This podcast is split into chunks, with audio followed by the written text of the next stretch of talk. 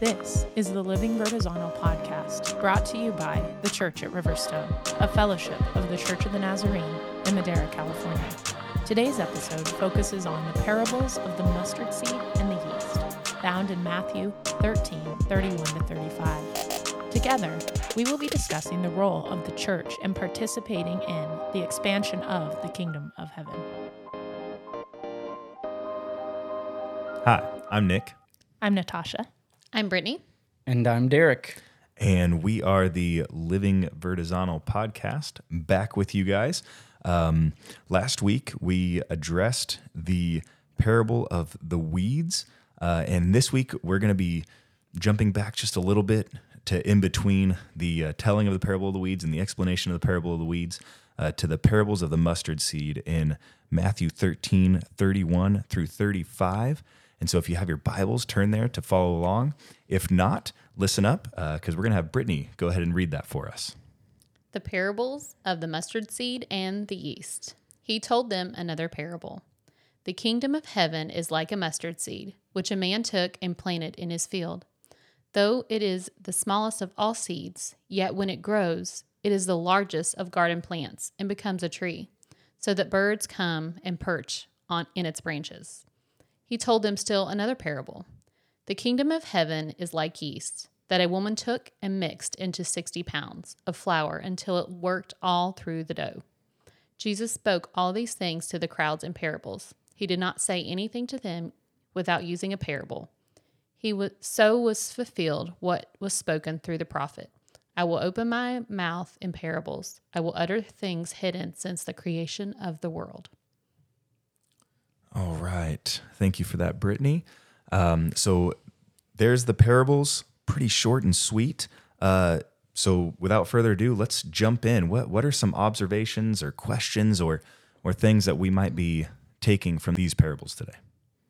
So I think one of the first things uh, that jumps out to me is his use of the mustard seed, which Jesus in other places and here in Scripture uses as kind of this, this super small thing that starts out. Um, and when I when I think about the context of him sharing this, he's kind of beginning this the kingdom of heaven with just a these disciples who you know were other tradesmen. They weren't you know the best and the brightest, and so he's beginning with the kingdom of heaven itself is beginning with from very very humble origins, and so I think. Um, that gives us hope, you know, when we look around and we feel like, well, who am I? I'm one. You know, what difference can I make? Um, but this is exactly what Jesus intended for the kingdom of heaven to come from the places that are least expected and then to grow into into this this large this large place or um, in this case this large tree large shrub um, to represent the kingdom of heaven So when we talked about this yesterday, I looked up um, kind of the characteristics of a mustard seed um, to kind of see if there was anything there. And one thing that I saw that mustard seeds like to grow in wet environments, so they like the the moisture.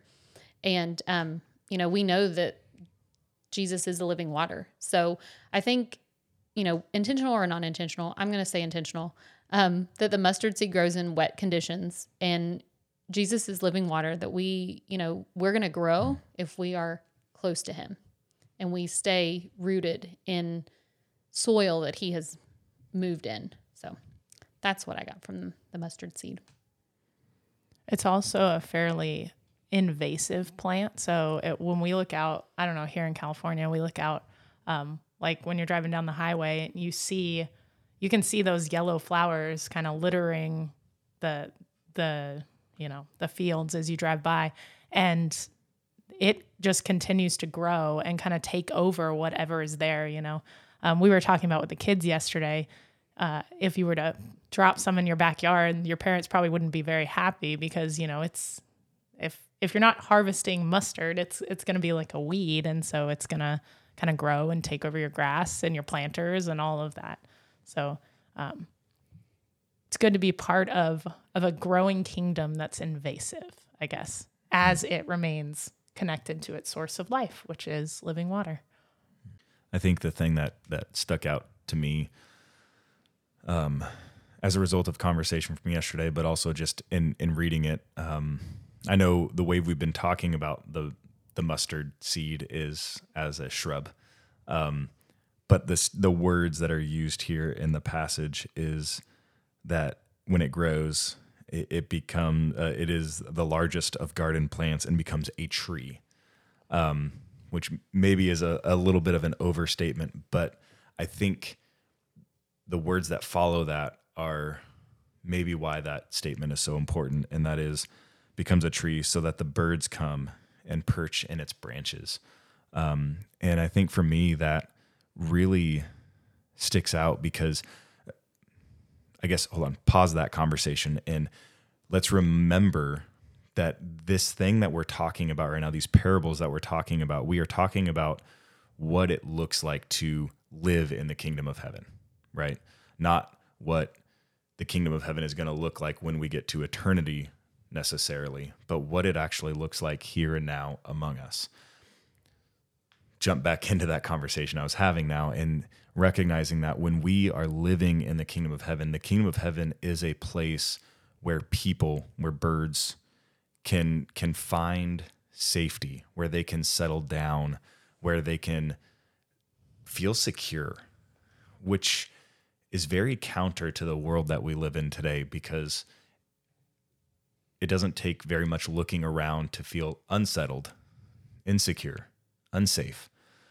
And yet the kingdom of heaven contradicts that. It, it is a place of safety. It is a place where the birds can settle in and, and take up residence. Um, and I mean the the the use of birds in itself is is interesting. So it's an in- interesting that you pointed out uh, about the birds perching in the in the in the bush or the tree because at our table Brittany had discussed how you know the birds were our enemy so to speak, earlier in the passage, um, earlier in chapter 13. And the very thing that came to destroy us, now we help to continue its life. We give it a place, um, not that we give it peace, but it can come and find peace in relationship with us, the very thing that came to destroy us. And so it's this whole counter idea of of this upside down kingdom, which we had heard that discussed on on Sunday as well. And so it's very counter to the kingdoms that have been established on earth. Um, instead of, you know, trying to exact revenge on something that tried to destroy us, we are turning the other cheek. And we are like that living water, so to speak, by being the hands and feet of Jesus.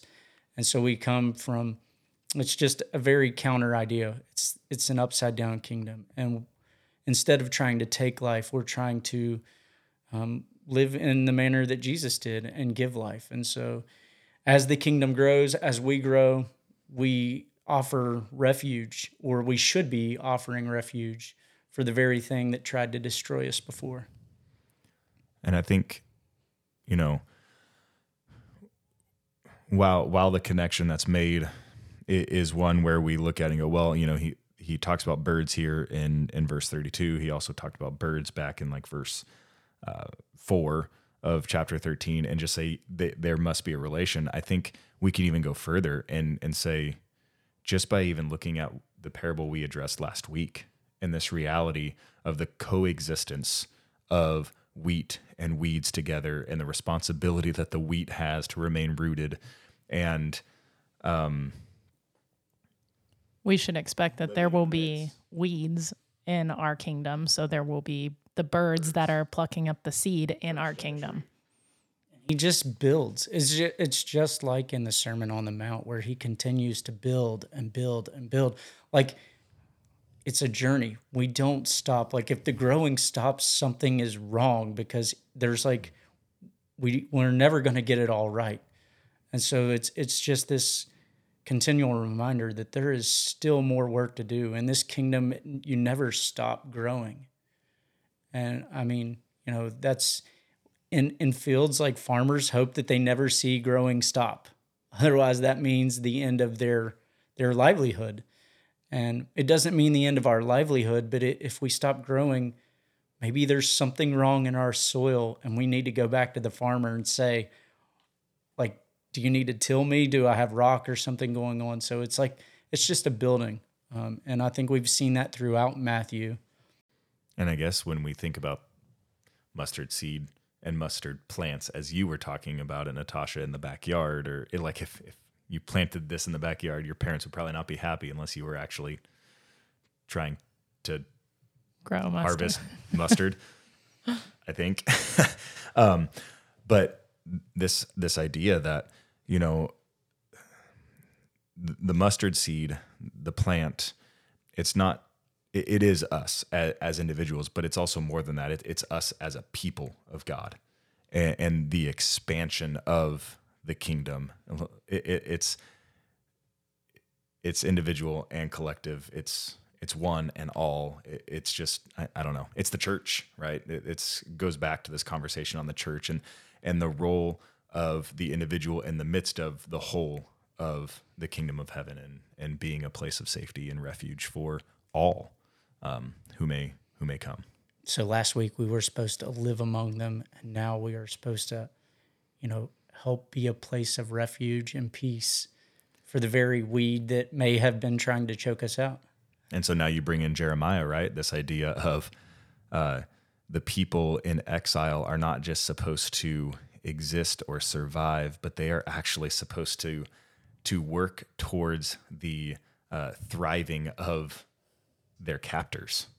Well, and we know this, right? Because Jesus talks about how the kingdom is here, right? It's it's come now, and there are everyone living in the kingdom as a citizen of heaven, they just may not be submitted to the king. Mm. And so, um, even like we talk about the birds being, you know, a part of being enemies of the king and yet still resting in, mm. you know, his his peace and his his presence, um, but still refusing to participate in what the kingdom's activities are. Well, that leads a good segue into the yeast. I think so. and, you know, how yeast completely changes flour. It completely changes the mo- molecular makeup of flour and pro- produces this reaction that causes it to rise. And you have to think that if we're the yeast and we're living among the flour. I think about work and I work I don't I don't know how many people are believers. But if I'm the yeast and I continually have that thankful, that grateful attitude, I have that kingdom mindset, the people around me are going to change. They're going to, it's going to mix into, even if it's 60 pounds, because 60 pounds is a lot of flour. Even if it's 60 pounds of flour, it's, there, ha- the flour doesn't get a choice if they change. I mean, Jesus is contagious. The joy that comes from knowing him is contagious.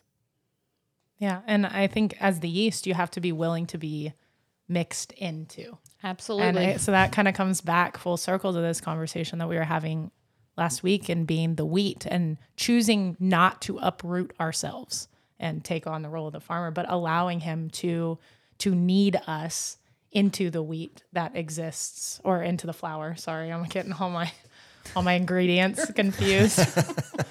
um, but but to be kneaded into the flour so that we can be used by him to transform the kingdom.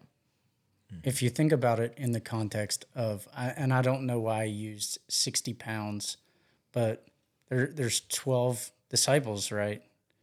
So that's like five weeds for every wheat, so to speak, in mixed in in this idea. So it takes way less yeast to affect flour.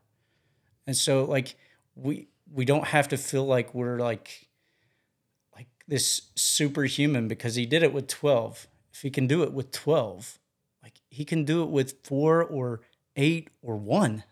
Like so he can affect great change if we have the heart of living among the weeds, being different, being like living this upside down kingdom. I love how he says like the kingdom of heaven is. He explains it in a way like that they can put context behind. Like this is what the kingdom of heaven is like. It's like a mustard seed, like you alluded to um, earlier about they're very agricultural minded. Like that he puts it in context where they can understand. And so I, just think it's it's funny that that whole 60 and I think about the 12 and how the math works out perfectly. Like what's 12 times 5 is 60, right? So um, I just think that's ironic to me that he used the 60. Um, but regardless, it's just, it's um, maybe that's another way God just works everything out because the math works out perfect 12, 5, 60. So it doesn't take as much yeast to affect the flour. And I think that's a great thing. Like the kingdom of heaven start it may start small, but a little bit can affect a great amount. If we choose every day to live into that, being a wheat among the weeds or being different or living that upside down life.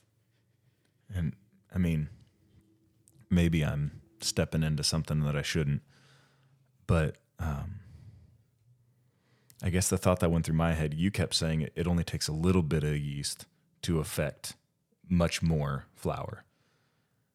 And then I thought in my head, well, but what would happen to that flour? And maybe one of you know who bakes some, but what would happen to flour if instead of just a little bit of yeast, you actually like over yeasted the flour? It would go big. Like it would come out of the the oven. Would, would it like would it ruin the bread or would the bread still taste right? I don't think so. Are we looking at 30, 60, Because if you times? think if That's you what came to think my mind. if you think like so it creates a chemical reaction. What that chemical reaction is carbon dioxide. Mhm. I can't imagine that tastes very, tastes very good. like an excess amount of of something trapped in there. I guess uh, the reason why I asked that is because I, I'm sitting here thinking, and I think the implications continue to point us into this reality that while it is, uh, while there can be benefit gained from coming together as the people of God, we got to be very careful only existing in places as just the people of God, like a holy huddle is what I've heard it called before. We got to be very careful just being this overbearing amount of yeast because we've been called to be that meager beginning in the midst of the world around us.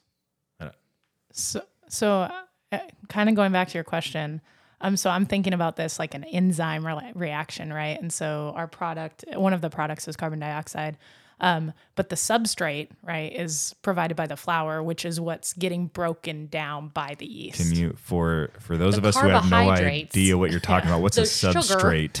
So, so the flour, the flour is is providing is is what's getting kind of eaten up by the yeast to produce the carbo or carbon the dioxide. carbohydrates, the carbohydrates, the In energy the- source. Okay. Yeah.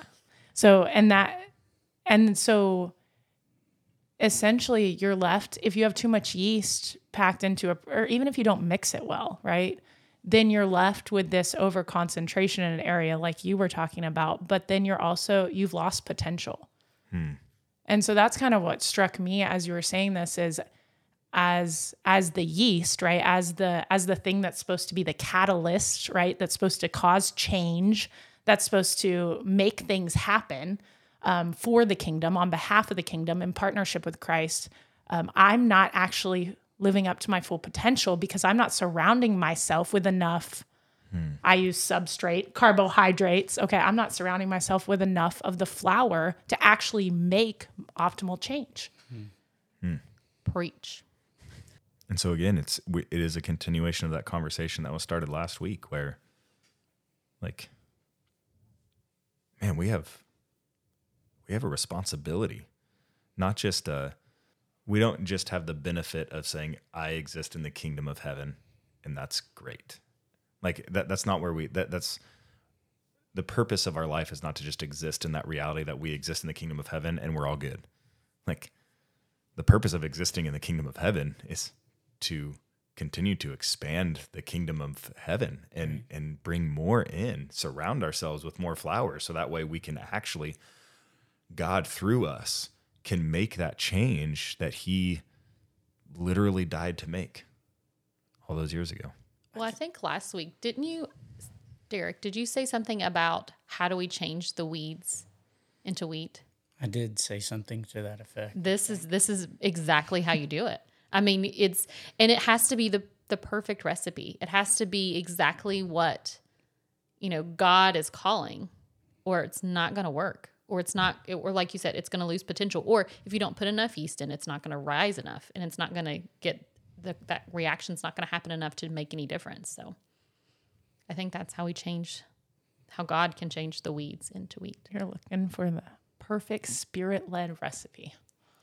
And that's why it's important to live vertically. I was going to say, this comes back to this again. This is why it's so important for us to make sure that we are listening to what God is saying to us and then living that out and paying attention to what is going on in front of us and listening to what is going on around us, taking that to God, saying, All right, God, what am I supposed to do? Because I'm not a baker and I don't know what the right ingredients are. But as I surrender to Him and submit to His leadership and His lordship in my life, in every situation, and allow Him to speak into those, we start to have this uh, winning combination. I think uh, when when we like, uh, I may have talked about this last week about being comfortable, and so like if we're comfortable in our circle of believers, kind of like we've kind of alluded to, I think we miss out or we can miss out on that potential. It, it, it like we, we, we aren't mixing all the ingredients because it's easy to stay together like in a nucleus of our body. But we talked about being uncomfortable in certain places that, that it's like outside of our, what, what is normal to us. So going to places and hanging out with people that we wouldn't normally do.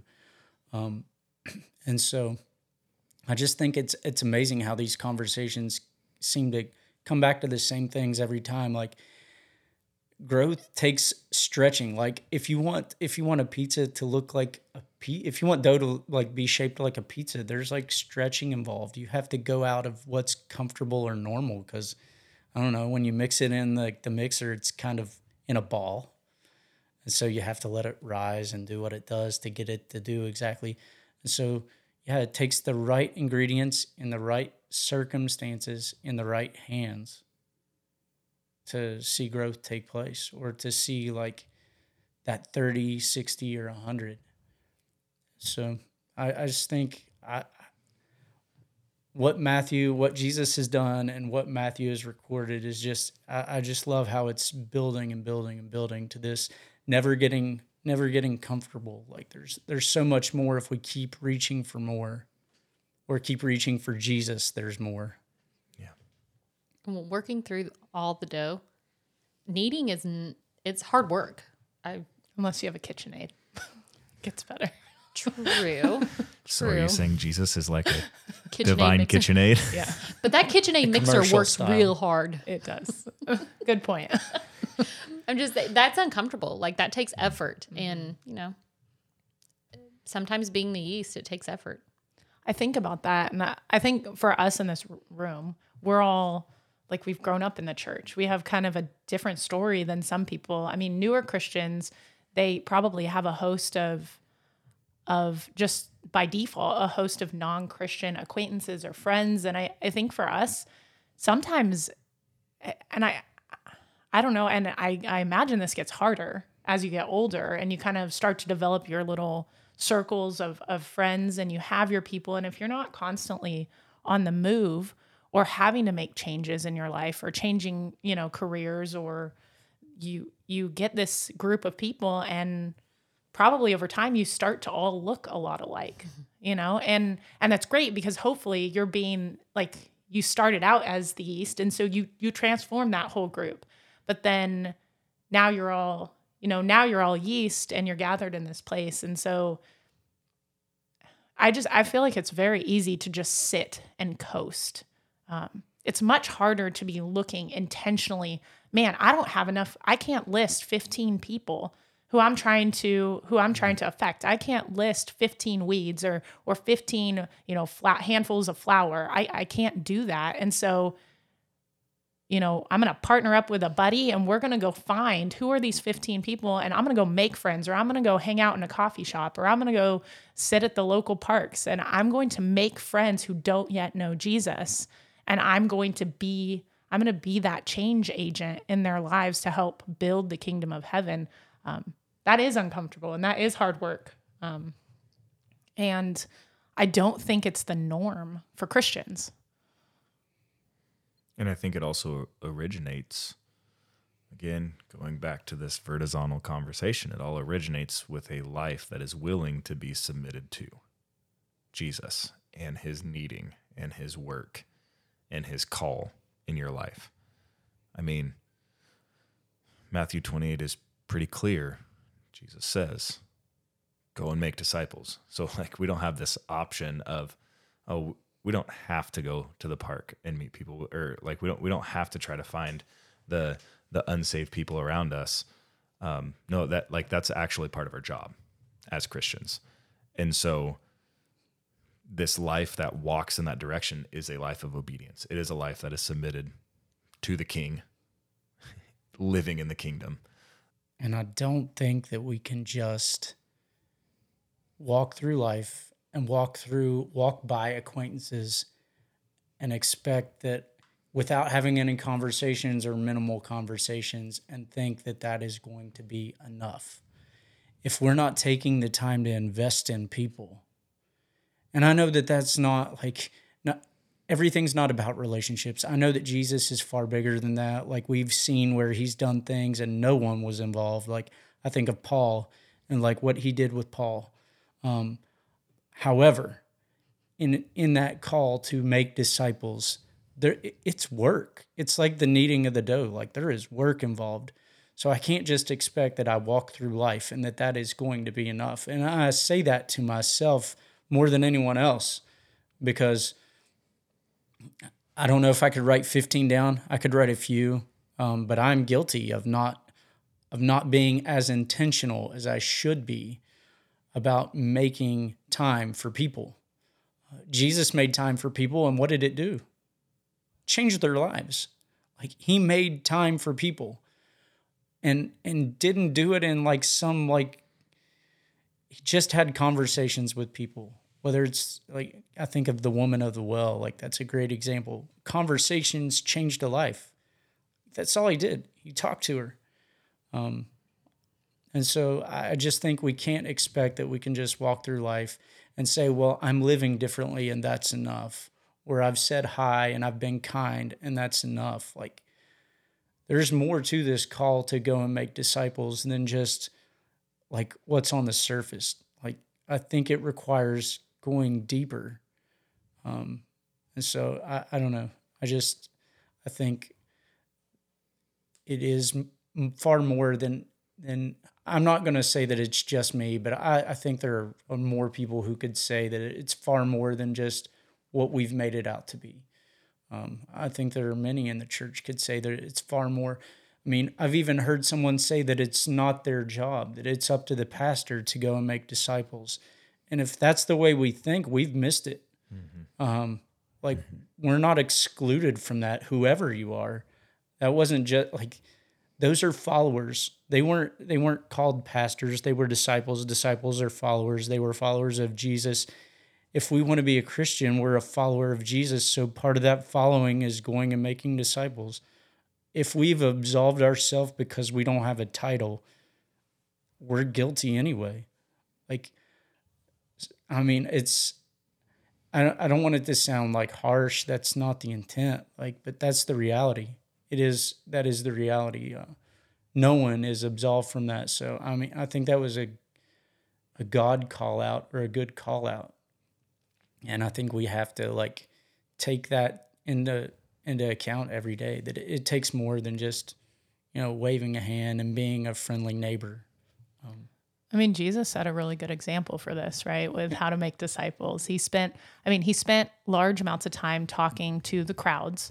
Um, but most of his time was spent with just a handful of people that he was doing life with, coaching them, um, and then would send them out and then say, okay, come on back. how'd it go? We check in, right?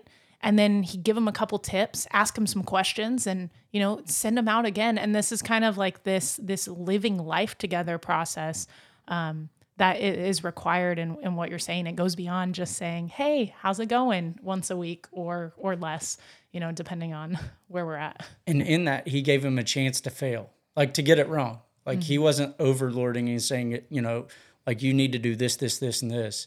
He gave them a task. They went out. If they got it wrong, he was good about telling them. But I, you know, I think there's just like you said, there's just so much more to it than. Well, and I think even in this chapter alone, you see that modeled, right? I mean, there in, in chapter 13, he's speaking to masses, but then he's explaining the parables to his disciples on, on two different occasions. He goes, separates from this like ministry of proclamation, separates from that to just have this ministry of discipleship with his disciples where he is explaining and and, and helping kind of pull the, the the lid off of the conversation that he is trying to have. I think the the thing uh, kind of the last piece of this passage which also in my mind it kind of goes in with what you were saying Derek about you know it's not just this wave but there is this doing life there is this con- I guess what I was hearing in my head is there's this conversation that must exist between us and the other. Yes, God is God and he can do the miraculous like Paul. But there's a lot more instances of where transformation takes place in the midst of conversation, in the midst of relationship. And so the closing of this parable is this statement where it says, uh, Jesus spoke all these things to the crowd in parables, right? And, and um, he did not say anything to them without using a parable. So was fulfilled what was spoken through the prophet. And, and previously, we've had this conversation on, on why Jesus spoke in parables. I mean, he, he addresses it earlier in Matthew 13. But then this is actually not even a statement that Jesus is making. This is not red letters. If you have a red letter Bible, these are black letters, which mean that this is a commentary that the writer of Matthew is inserting. And the commentary that he says is So was fulfilled what was spoken through the prophet I will open my mouth in parables, I will utter things hidden since the creation of the world. And if you're reading that, that is actually a direct quote from Psalm 78, um, verse 2 and if you read Psalm 78, which I'm going to take a moment and just read the first few verses of it, um, maybe this begins to reveal to us uh, another facet of why Jesus was speaking in parables. And I think it kind of goes along with what you were saying in in this like the responsibility that we have in the relationship with others.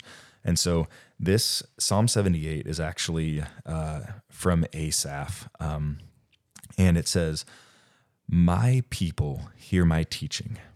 Listen to the words of my mouth. I will open my mouth with a parable. I will utter hidden things, things from of old things we have heard and known, things our ancestors have told us. We will not hide them from their descendants. We will tell the next generation the praiseworthy deeds of the Lord, his power, and the wonders he has done. He decreed statutes for Jacob and established the law in Israel, which he commanded our ancestors to teach their children, so the next generation would know them, even the children yet to be born and they in turn would tell their children. Then they would put their trust in God and would not forget his deeds, but would keep his commands.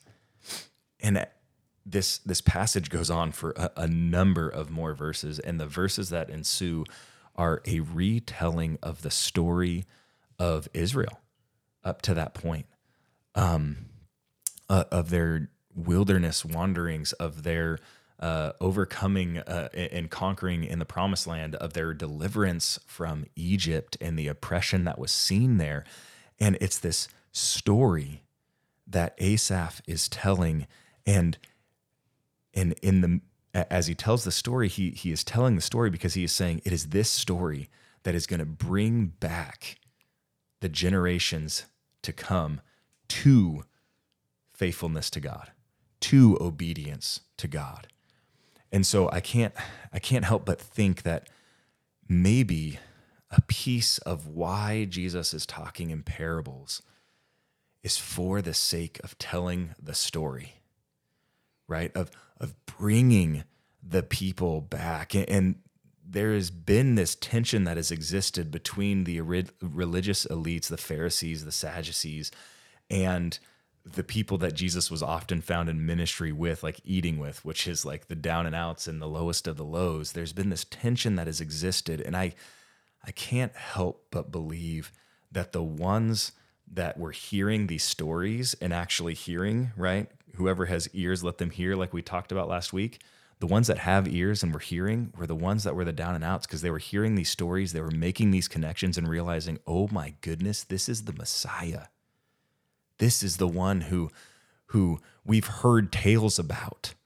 And so it's the story that Jesus is telling through these parables that is that is awakening the hearts of people and bringing them back to him.